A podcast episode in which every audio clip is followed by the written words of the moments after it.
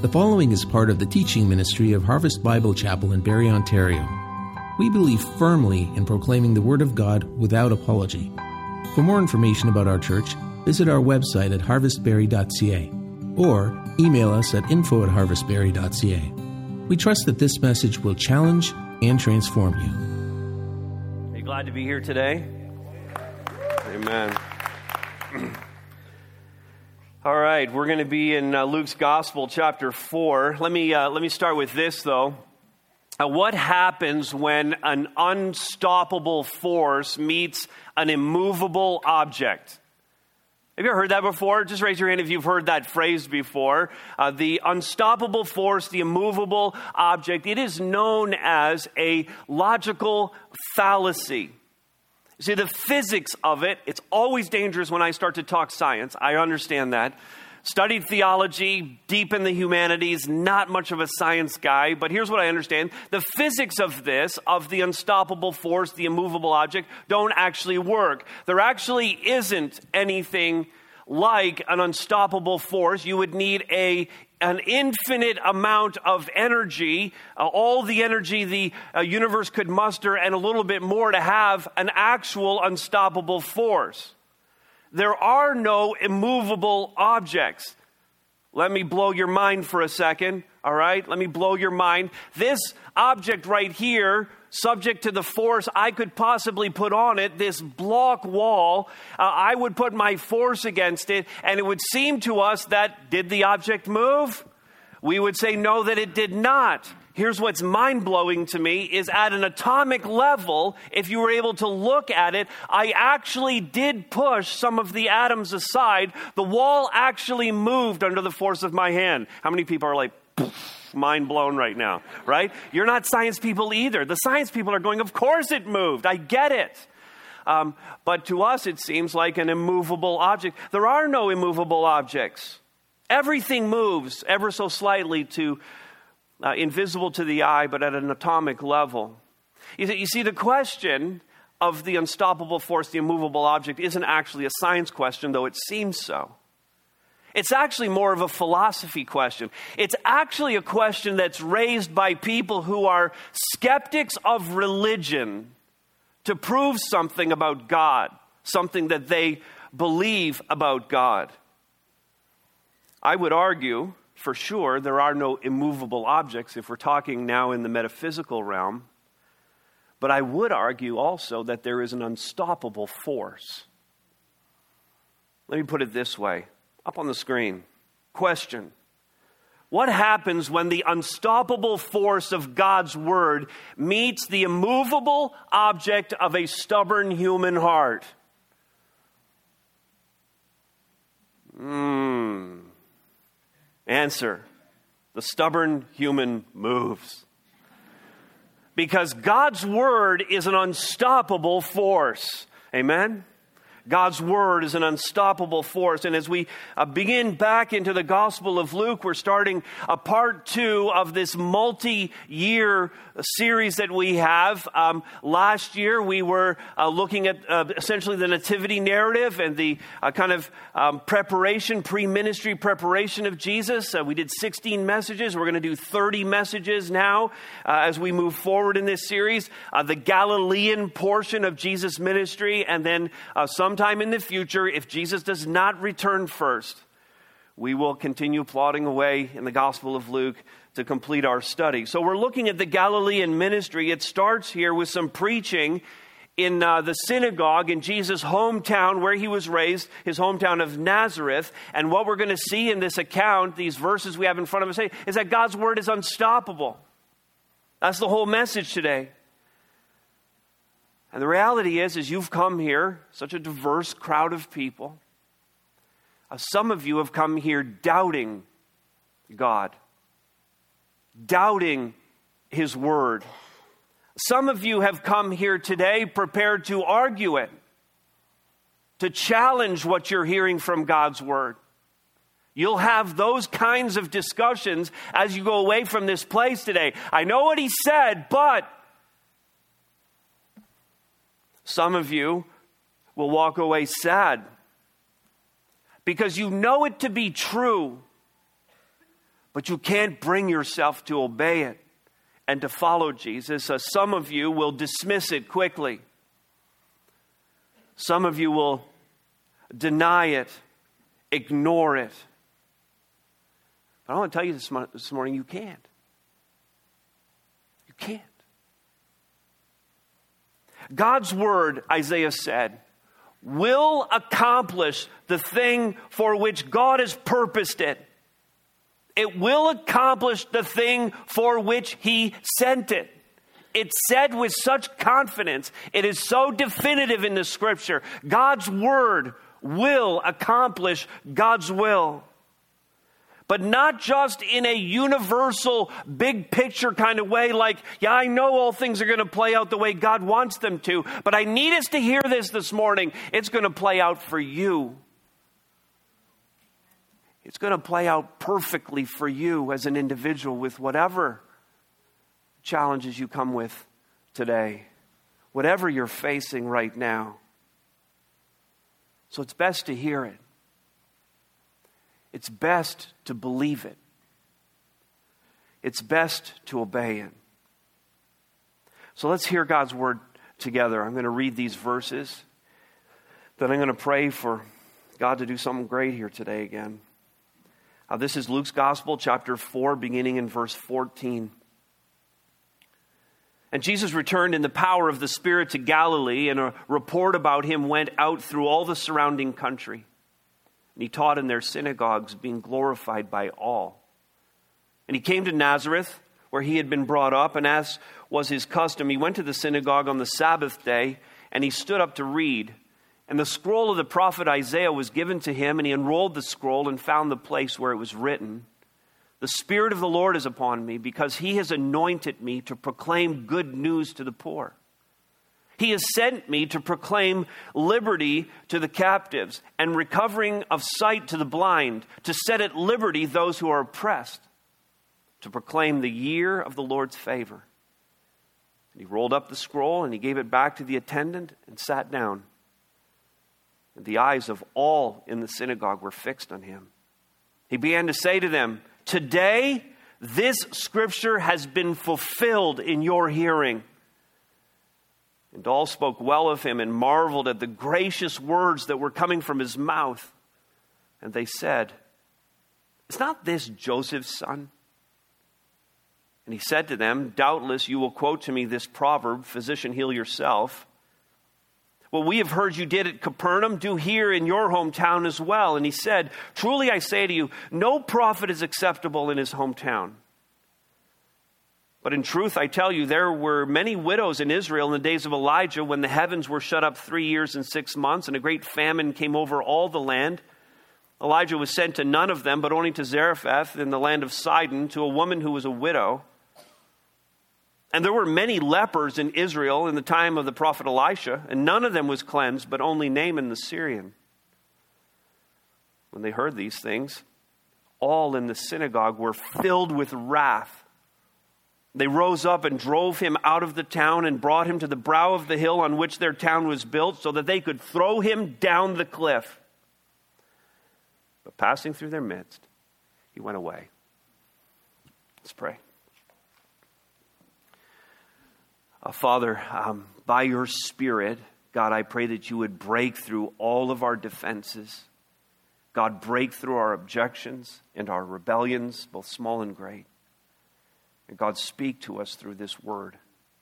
God, show us a better way. Show us your way. And God, do the work that needs to be done to change us this morning.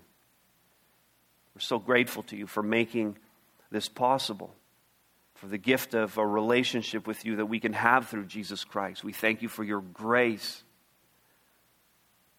Father, we thank you that we can come together in this time and place to hear this word.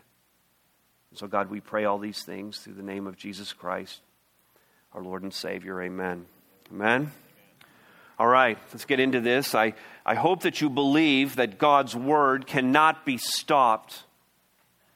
I mean, even if you only accept the celebrity of Jesus, lots of people only accept the celebrity of Jesus, they see the popularity of him. Not necessarily the lordship, not necessarily that he's Savior, but just that he's a celebrity. He's just another TIFF actor or actress on the red carpet, just a, another one of those, like this guy. That actually might be my son. I'm not sure. He fancies himself a celebrity. Luke does. On verses 14 and 15, look at this. It's clear that Jesus was already a celebrity in the land of Galilee. He was already all the talk uh, before Twitter and Facebook were even a thing. Imagine this. He hasn't been at it very long. What we're reading here comes right on the heels of his baptism and then his temptation. Then he heads straight to Galilee and he starts preaching through various towns. There's no mass media, there's no social media, there are no newspapers of any kind. There's no radio on which to broadcast his sermons. There's no TV reporters to say, hey, this is going on in the next town. The only way that communication happened over vast areas of space, uh, geographies, was, was word of mouth. Somebody who was traveling from one village to the other, somebody who went to market, somebody who went to sell something. Somebody who was visiting a relative heard something about a guy or saw him and went back and reported. And, and in that way, news had spread about Jesus throughout all of Galilee. It was already all the talk.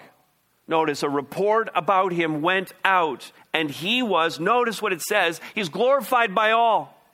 Not glorified in the God sense, but glorified in the same way that people go down to TIFF. You know what I'm talking about when I say TIFF, right? Okay? If you don't know about TIFF, you haven't watched the news in like three weeks concerning anything that's happening in Toronto. The Toronto International Film Festival. People go down simply to go and catch sight of some star. Ooh, they're on a red carpet. Okay? And, and, and, and that's what's happening here. They're glorifying him in that sense. They're praising him up. They're, they, they love the things that they're hearing about him. Now, there's no sense at all at this point that he's God or that he's the Messiah. He's just a popular preacher man that's getting everybody's attention. So many people see Jesus in this way still today. A lot of people would put him in the category of greatest man who ever lived. Even if they don't acknowledge him as God, as the Son of God, as the Savior of the world. He was certainly a great man. Maybe you've heard somebody say that before to you when you've invited them to come here to, worship with us. He, he was a great teacher. Even Muslims will acknowledge that. Even Gandhi acknowledged that. He's a great teacher. People admire his life of sacrifice, that he was a martyr. But that's as far as it goes for many. He's a little better in that regard then than Oprah, whose name I don't even like to utter, or Gandhi. But Jesus sees the whole thing quite differently. The scriptures see things about Jesus quite differently. We don't actually have those options just to see him as a wise guru, a great teacher, a great man, a sacrifice, a martyr. We've already seen in Luke's gospel, if you'll remember back to the first uh, three and a half chapters, we've already seen how he was conceived by the Holy Spirit. No one else on earth could ever claim that that he was uh, anointed by the Holy Spirit at his baptism. Baptism's a great thing to do. It's a step of obedience. We see it in the scripture. Everyone ought to do it if you're a follower of Jesus Christ, but none of us actually get anointed by the Spirit at baptism. Not like Jesus goes off into the desert and he's uh, battling uh, the evil one against temptation. It's the Spirit of God that leads him into the desert to have that showdown with the evil one. And now we see him here, empowered by the Holy Spirit for the ministry of proclaiming the good news. He isn't just a celebrity. He's not just a good man. He's not just a wise teacher. Even if you reduce Jesus to someone other than the Holy Spirit empowered Son of God and Savior of the world, You can't stop His Word from having full effect in your life. You can't stop His Word from impacting and changing this world.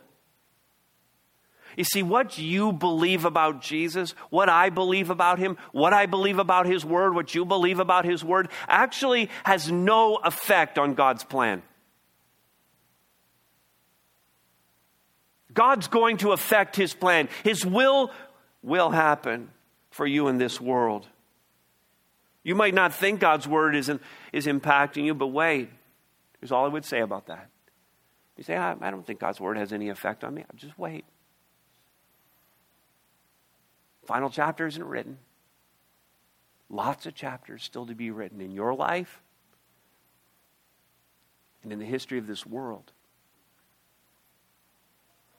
Listen, God's word cannot be stopped. Even if you have wrong ideas about Jesus. Let's look at this second even if you have wrong ideas regarding Jesus. Verses 16 and 17, notice he now comes to Nazareth. says here, um, he came to Nazareth where he had been brought up, and as was his custom, he went to the synagogue on, Sabbath, on the Sabbath day. He was a faithful man. He stood up to read. This was the custom.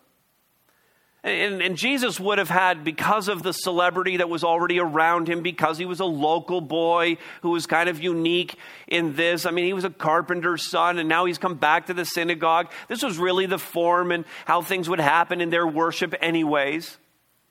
But this was kind of a special day for him because for them because Jesus had come back and so the scroll is brought out and he gets to stand up and the scroll is laid out the scroll of the apostle or the prophet Isaiah says was given to him. He unrolled the scroll and found the place. Not easy to do in a scroll, no chapter and verse uh, numbers in the scroll. So Jesus knew exactly where he wanted to read. He found the place where it was written. And this is coming to you now from Isaiah 61 and Isaiah 58, kind of a uh, put some verses put together here that Jesus reads. And this is a messianic prophecy. It's written six centuries before this moment where Jesus is reading it. And it's giving details about the good news, the gospel that he would preach. It's not coincidental that this is what Jesus is reading, that this is the passage.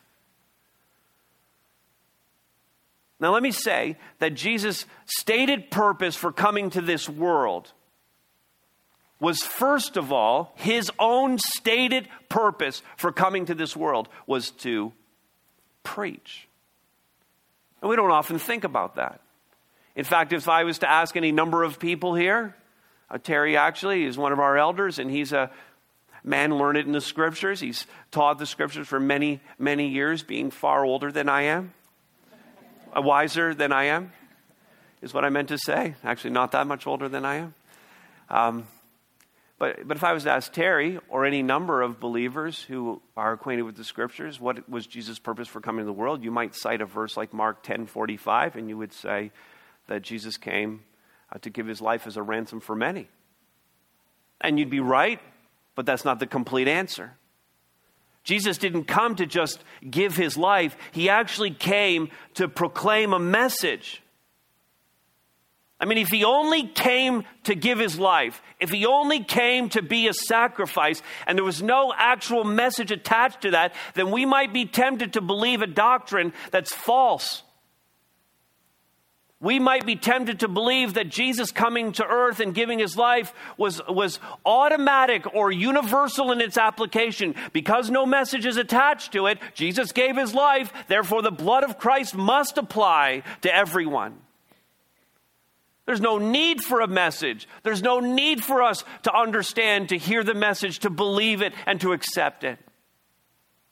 Because no message would have been attached to it. But Jesus said that he came to actually proclaim, he came to preach.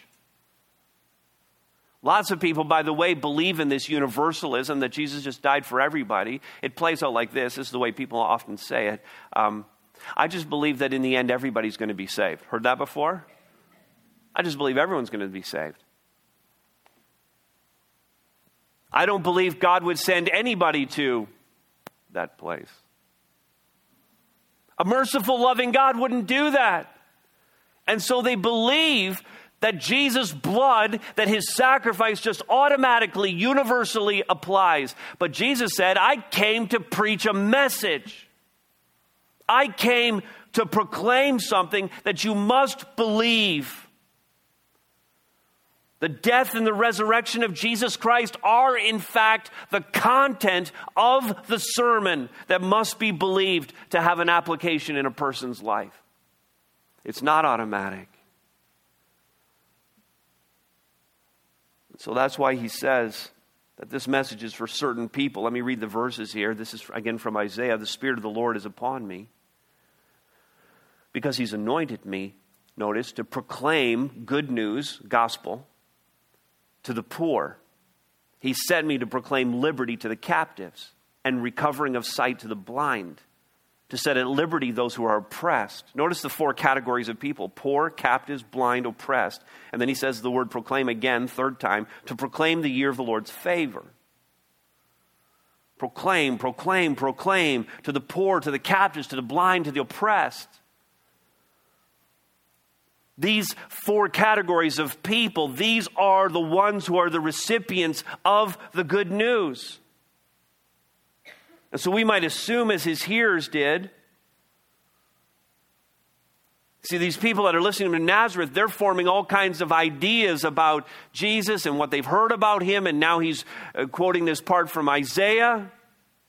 Their, their minds are racing with things that they could believe about him. They're actually wrong ideas about him. That somehow the whole thing was actually about lifting the poor out of poverty and making them wealthy.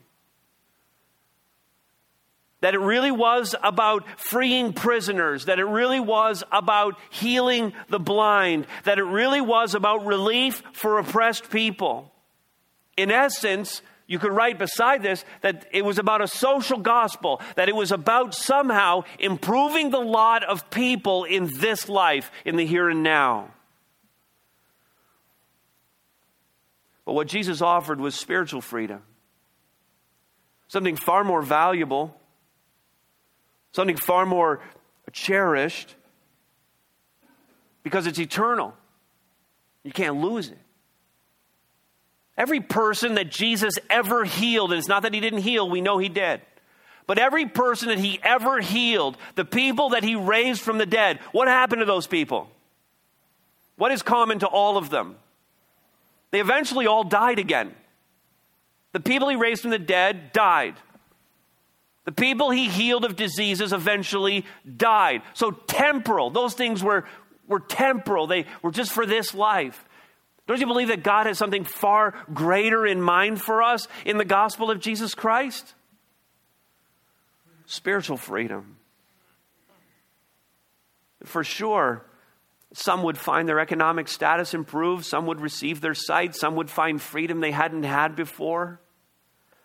But not everybody. I mean, those miracles that Jesus would do, the ones that these people had already heard about in Nazareth, those were just signposts. There's just markers along the way pointing to what? The message being proclaimed. The message that had to be believed. Because again, God had something much bigger in play here than just their earthly happiness. We have to stop thinking so small. The appearance of Jesus Christ in this world wasn't to make this life better. Can we see that that's such a small and insignificant goal? I hope you haven't come here today saying, I hope Todd says something that makes my life better today. I want to be happier now. I want good things to come to me. Such a small and insignificant goal. God's intention in sending his son was to reverse the curse that's on this world. That's bigger than whatever's happening in your house.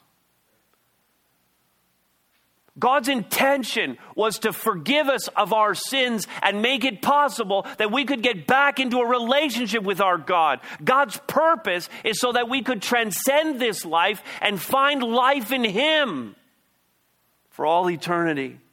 That we would have an unhindered relationship with our Creator and live forever with Him in a recreated earth, the new heavens and the new earth, face to face with our Savior and Lord Jesus Christ, a place where faith would no longer be needed because we'll see Him face to face.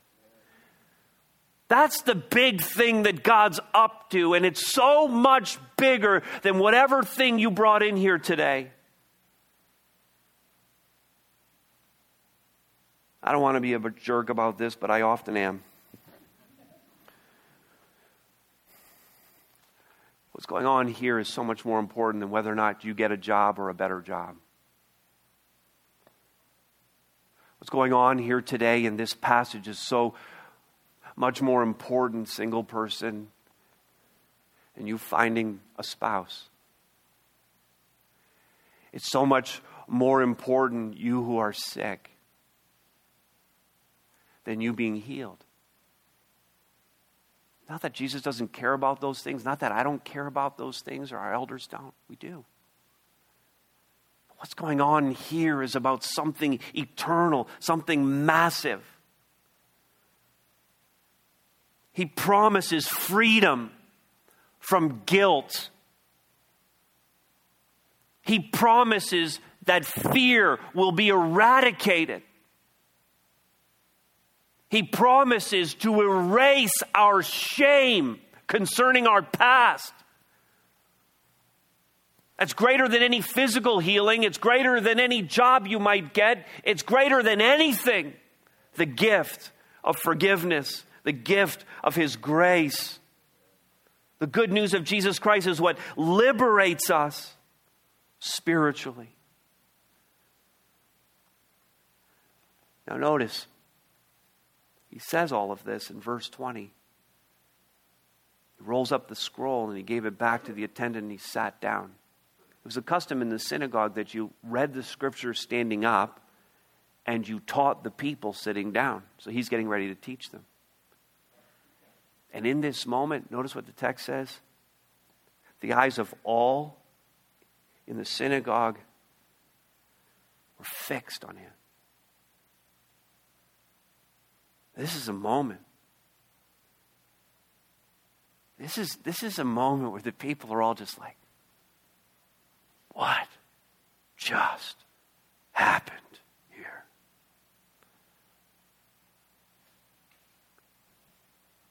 What is going on? They want to hear what he's going to say next because how he read the scriptures his very presence, all they had heard about him before, was now right in front of them. Their eyes are fixed on him. They can't think about anything else.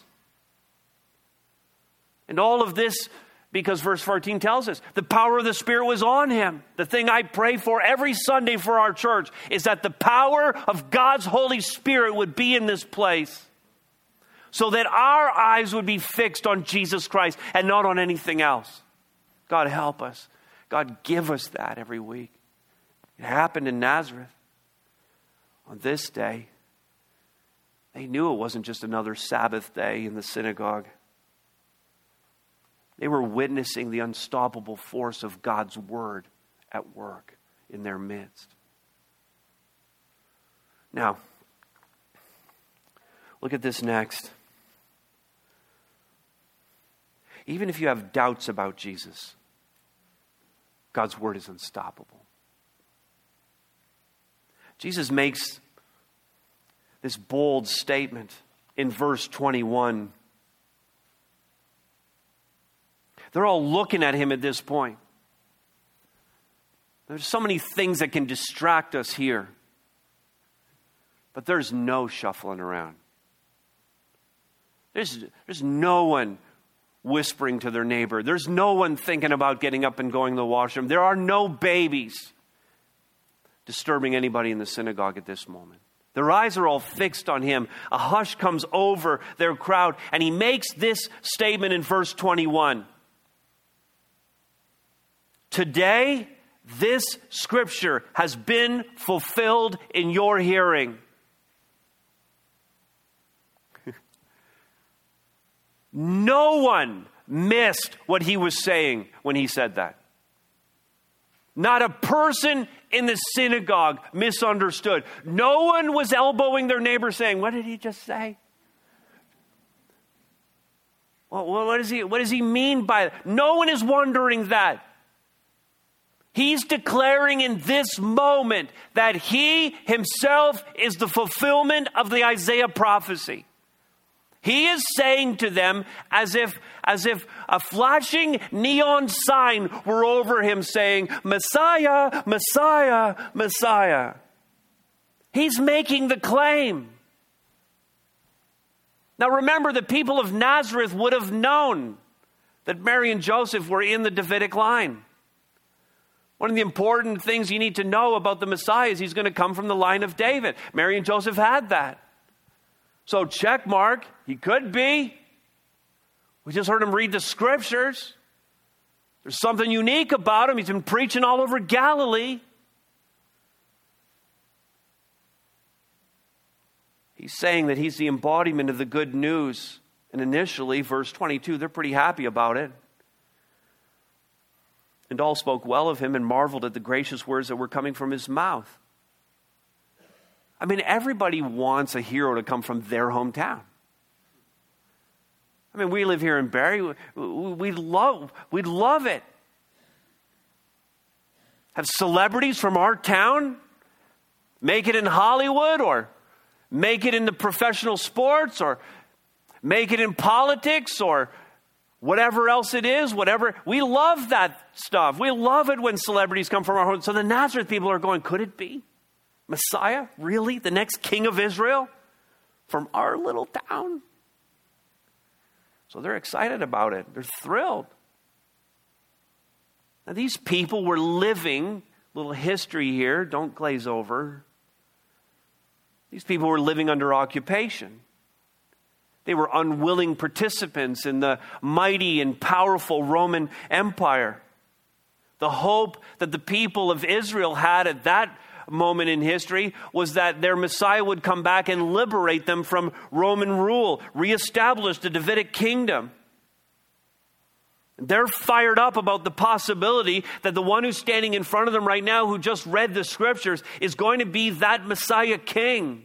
And it's stirring up their emotions and their hopes and their dreams for themselves as a people. They start, start thinking about all of this. This is all happening in real time. And then, just at the very end of verse 22, notice what happens here. This, they're all excited and they're buzzing about this. And then they said, wait a second. Is, is this not Joseph's son? Now, whenever in the scripture somebody asks this particular question, it's always with doubt. It's always like, really? I don't think he's the guy. He was raised as a carpenter. He, he doesn't have any education. How's he going to rise up to the Davidic throne? They're not sure he was the one to do the job. And it's so easy in the same way that it happens in just like a heartbeat for these people in the synagogue. It's so easy for us to allow doubts to creep in. I mean, after all, we, we can't even see our God. None of us have seen him. I mean, you, you say you believe in Jesus. You say you, you follow him. You, you say you follow him. But you can't even see him. How can you follow someone you, you can't even see? You say he loves you. And then all this The word that's coming to mind is crappy, so I'll just use it. All this crappy stuff is happening to you. Does he really love you? Doesn't seem like he's coming through for you at all. And we hear all of this. And it comes from outside, but it comes from inside too, doesn't it? We think about it and we have all these doubts about him. It's, it's so easy. Isn't this Joseph's son? Just a guy. I don't know how he's the one who could possibly do this job. We hear all these arguments against belief, some of them coming from within, and we wonder if he really will come through for us. And when he doesn't come through in the way that we want him to, as is so often the case, it creates doubt. When life is hard, we, we doubt.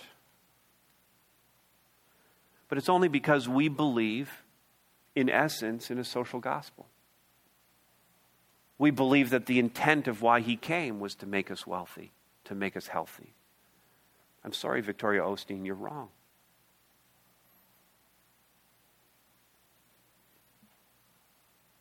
He will come through for you. His word can be believed and stood on. His word is unstoppable in our lives to erase doubts and to help us believe in Him. You can't allow the seeds of doubt, which come from wrong belief about Jesus, you can't allow those seeds of doubt to grow in you, or there is an un- inevitable road that you will end up on. Because the people in his hometown, they allowed their doubt to then become anger and then violent rejection of his message. Now, to be fair to what's going on here, Jesus knew their hearts. Simeon said in his prophecy in Luke 2 that he would. He would be a discerner of people's hearts. He knew their hearts. And so Jesus actually provoked what happens next. You okay with God provoking things in your life? Because this is the way He works. God's poking us constantly to stir some things up in us to get to us get us to a better place and so jesus jesus provokes the crisis here and so we would see this that God's word cannot be stopped, even if you're openly hostile toward Jesus. Check out his words in verses 23 and 24. He said to them, Doubtless you will quote to me this proverb Physician, heal yourself. What we have heard you did at Capernaum, do here in your hometown as well. He said, Truly I say to you, no prophet's acceptable in his hometown. And these people are really just trying to get Jesus to do something great in Nazareth. Hey, what you did in those other towns, we want some of that here. Bring on some of that. We want to see the healing. We want to see blessing come our way for a change. And he expected them, they expected him to deliver for them. But again, he knows their hearts. He knows that their motives are not pure, that they have wrong thoughts about him. They think he's a political leader, but he's not. They think that it's a physical, material now message, but it's not.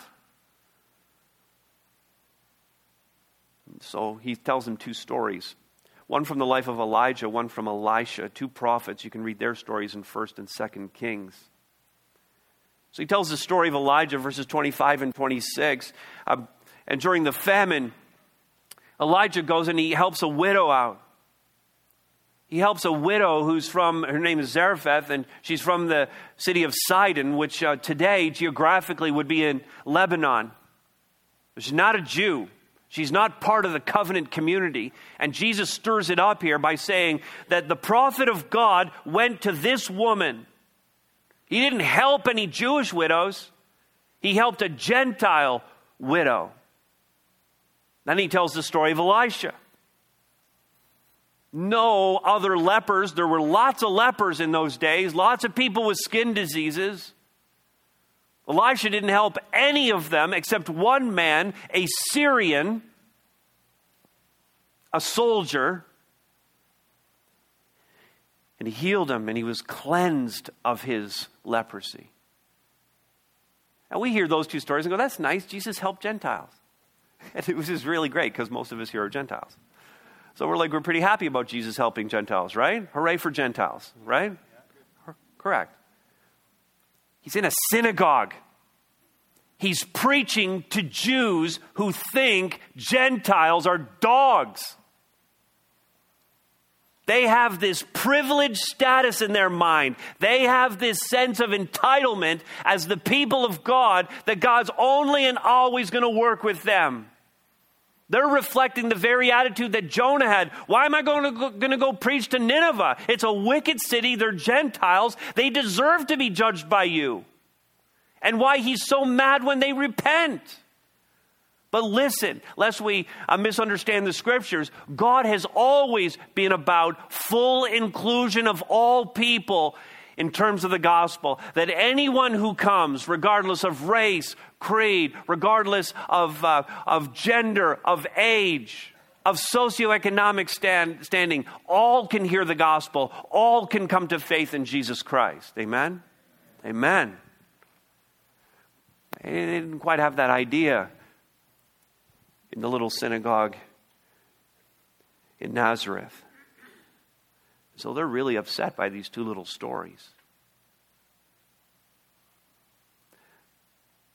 The other thing that I find so striking here is the delivery of this message. Jesus is certainly, we have this, these four pillars here at Harvest, and the first pillar is proclaiming the authority of God's word without apology. You've heard that before, right? Proclaiming the authority of God's word without apology. And we could say, without a doubt, that Jesus is proclaiming the authority of God's word in this moment without apology. Like he's not shrinking back at all from what these people needed to hear. Now, here's the pledge I'd make to you. It's kind of what we've been living by the last 13 years here at Harvest. That I'm going to do my best week after week to be as clear as I possibly can with regard to the explanation of the scriptures. I want to make it really clear to you. We're going to work through it phrase by phrase, verse by verse, word by word if we need to, to fully understand what God has for us. I'm going to be real clear about it. At the end of hearing a message, you may go away disagreeing. You may go away angry. You may go away upset. But you won't go away confused. Nobody in Nazareth was confused that day. But the people didn't like it. Jesus was unapologetic. He, like us, will not soft sell the gospel. I won't seek for a second to try to make the gospel more palatable to you if you are not a follower of Jesus Christ. I'm not going to make it easy for you to believe. We're not going to skip over anything we see in the scriptures. We're not going to round off the hard edges of the truths that Jesus teaches us in his word. And we are certainly not going to sugarcoat anything to make it go down better. But that's what a lot of people want. Paul wrote this. Tell me if this is not true of our day. 2 Timothy 4 3.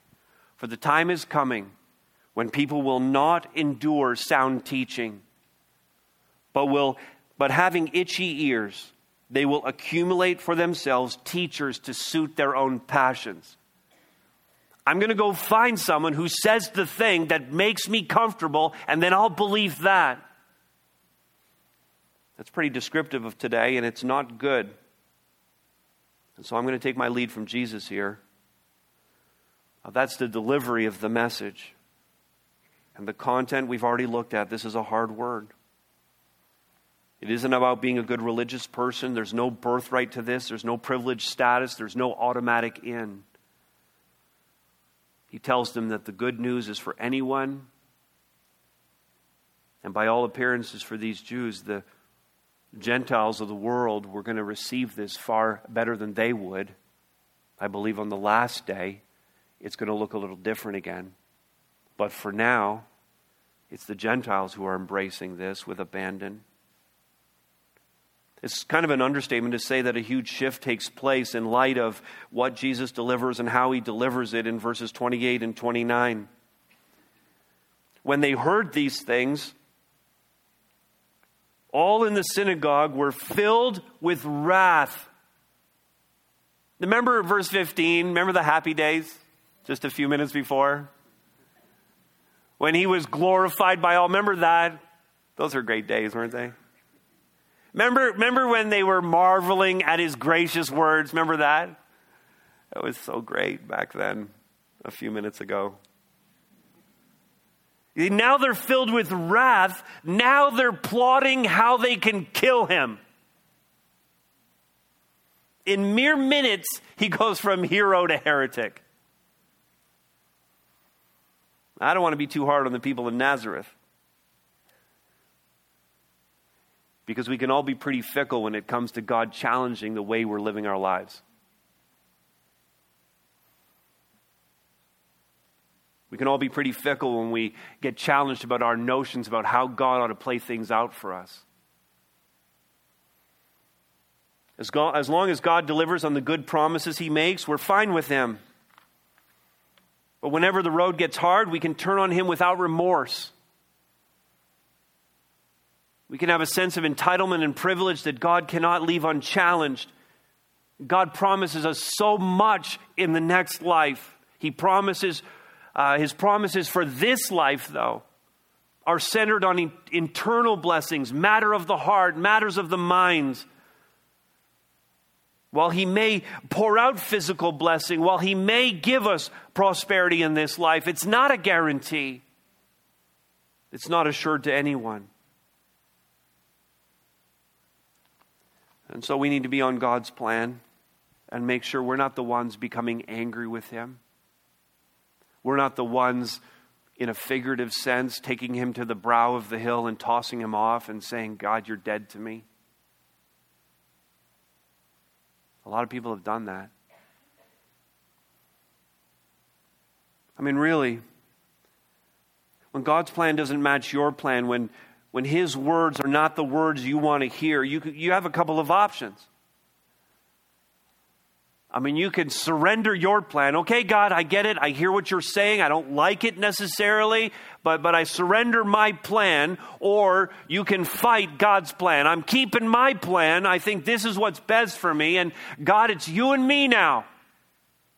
Let's have it out. If you choose B, just going to tell you God's word is an unstoppable force. But you won't win. It's not going to go well for you.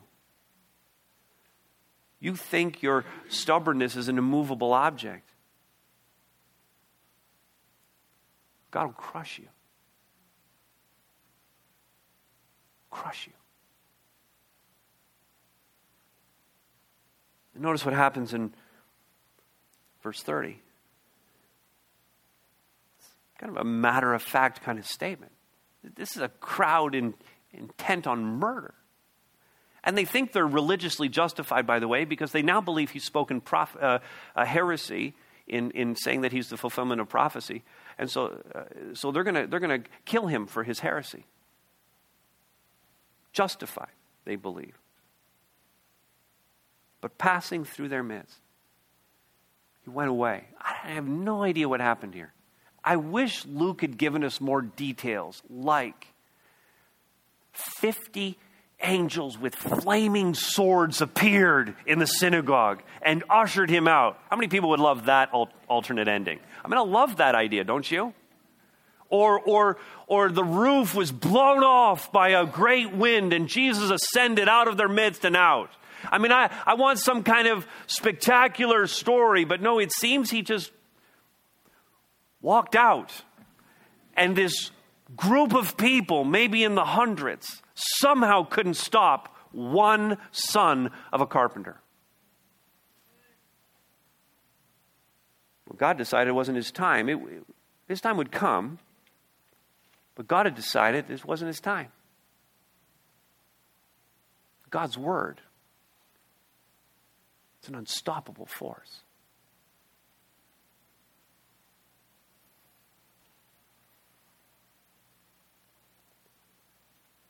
It's not a good idea to be hostile to God. As we close, let me just say this. As we kind of sort out, because we have a lot of things going on here. You've got Jesus, you've got His Word, you've got the Spirit of God. Let me just say this God's Word proclaimed in the power of God's Spirit through God's Son is an unstoppable force. And God's word will always elicit a response of some kind from you, good or bad. That's really what we're talking about here. You're never going to escape the Word of God and its precise knack. Tell me this isn't true for so many of you. Its precise knack to speak right into certain situations in your life. How many of you have come up to me after a sermon and said, It's like you were in my living room this week? That's the Spirit of God. That's the Word of God.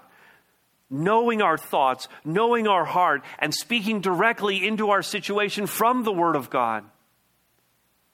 We can't escape the hammer blows of the truth that it proclaims to us. We can't run from the Savior and God and Lord who, who embodies this gospel. So we need to give up trying. God's word is unstoppable. And how great would it be for us to be able to take the word of God, the gospel of Jesus Christ, and then to be able to say for ourselves the thing that Jesus said of himself? To be able to take the scriptures that we're learning and then to say, as Jesus did, this scripture has been fulfilled in my life. How great to be able to say this. To be able to say that today. We heard the word of God, we heard it preached.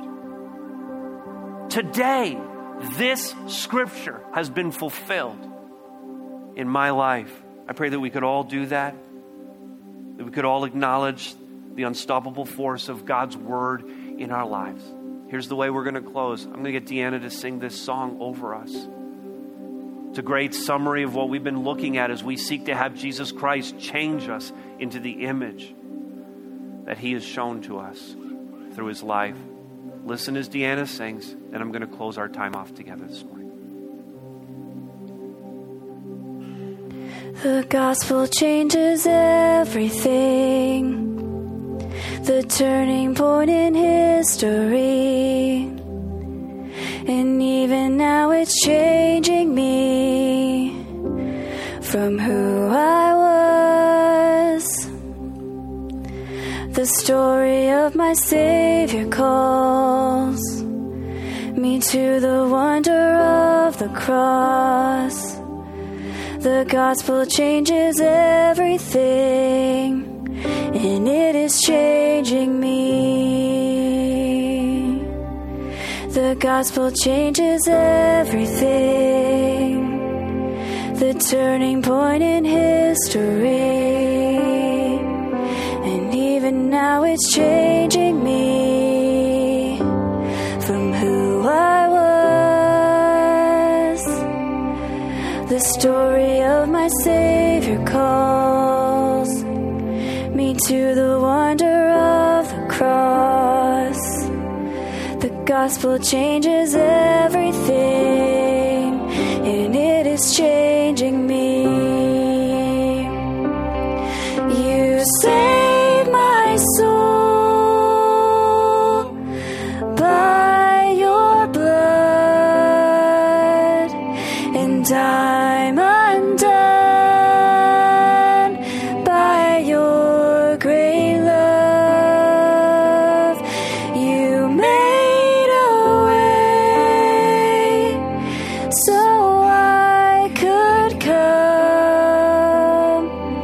Just as I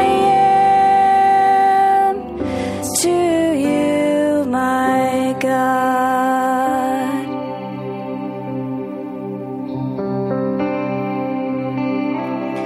Jesus changes everything. There is no greater mystery that God would come to rescue me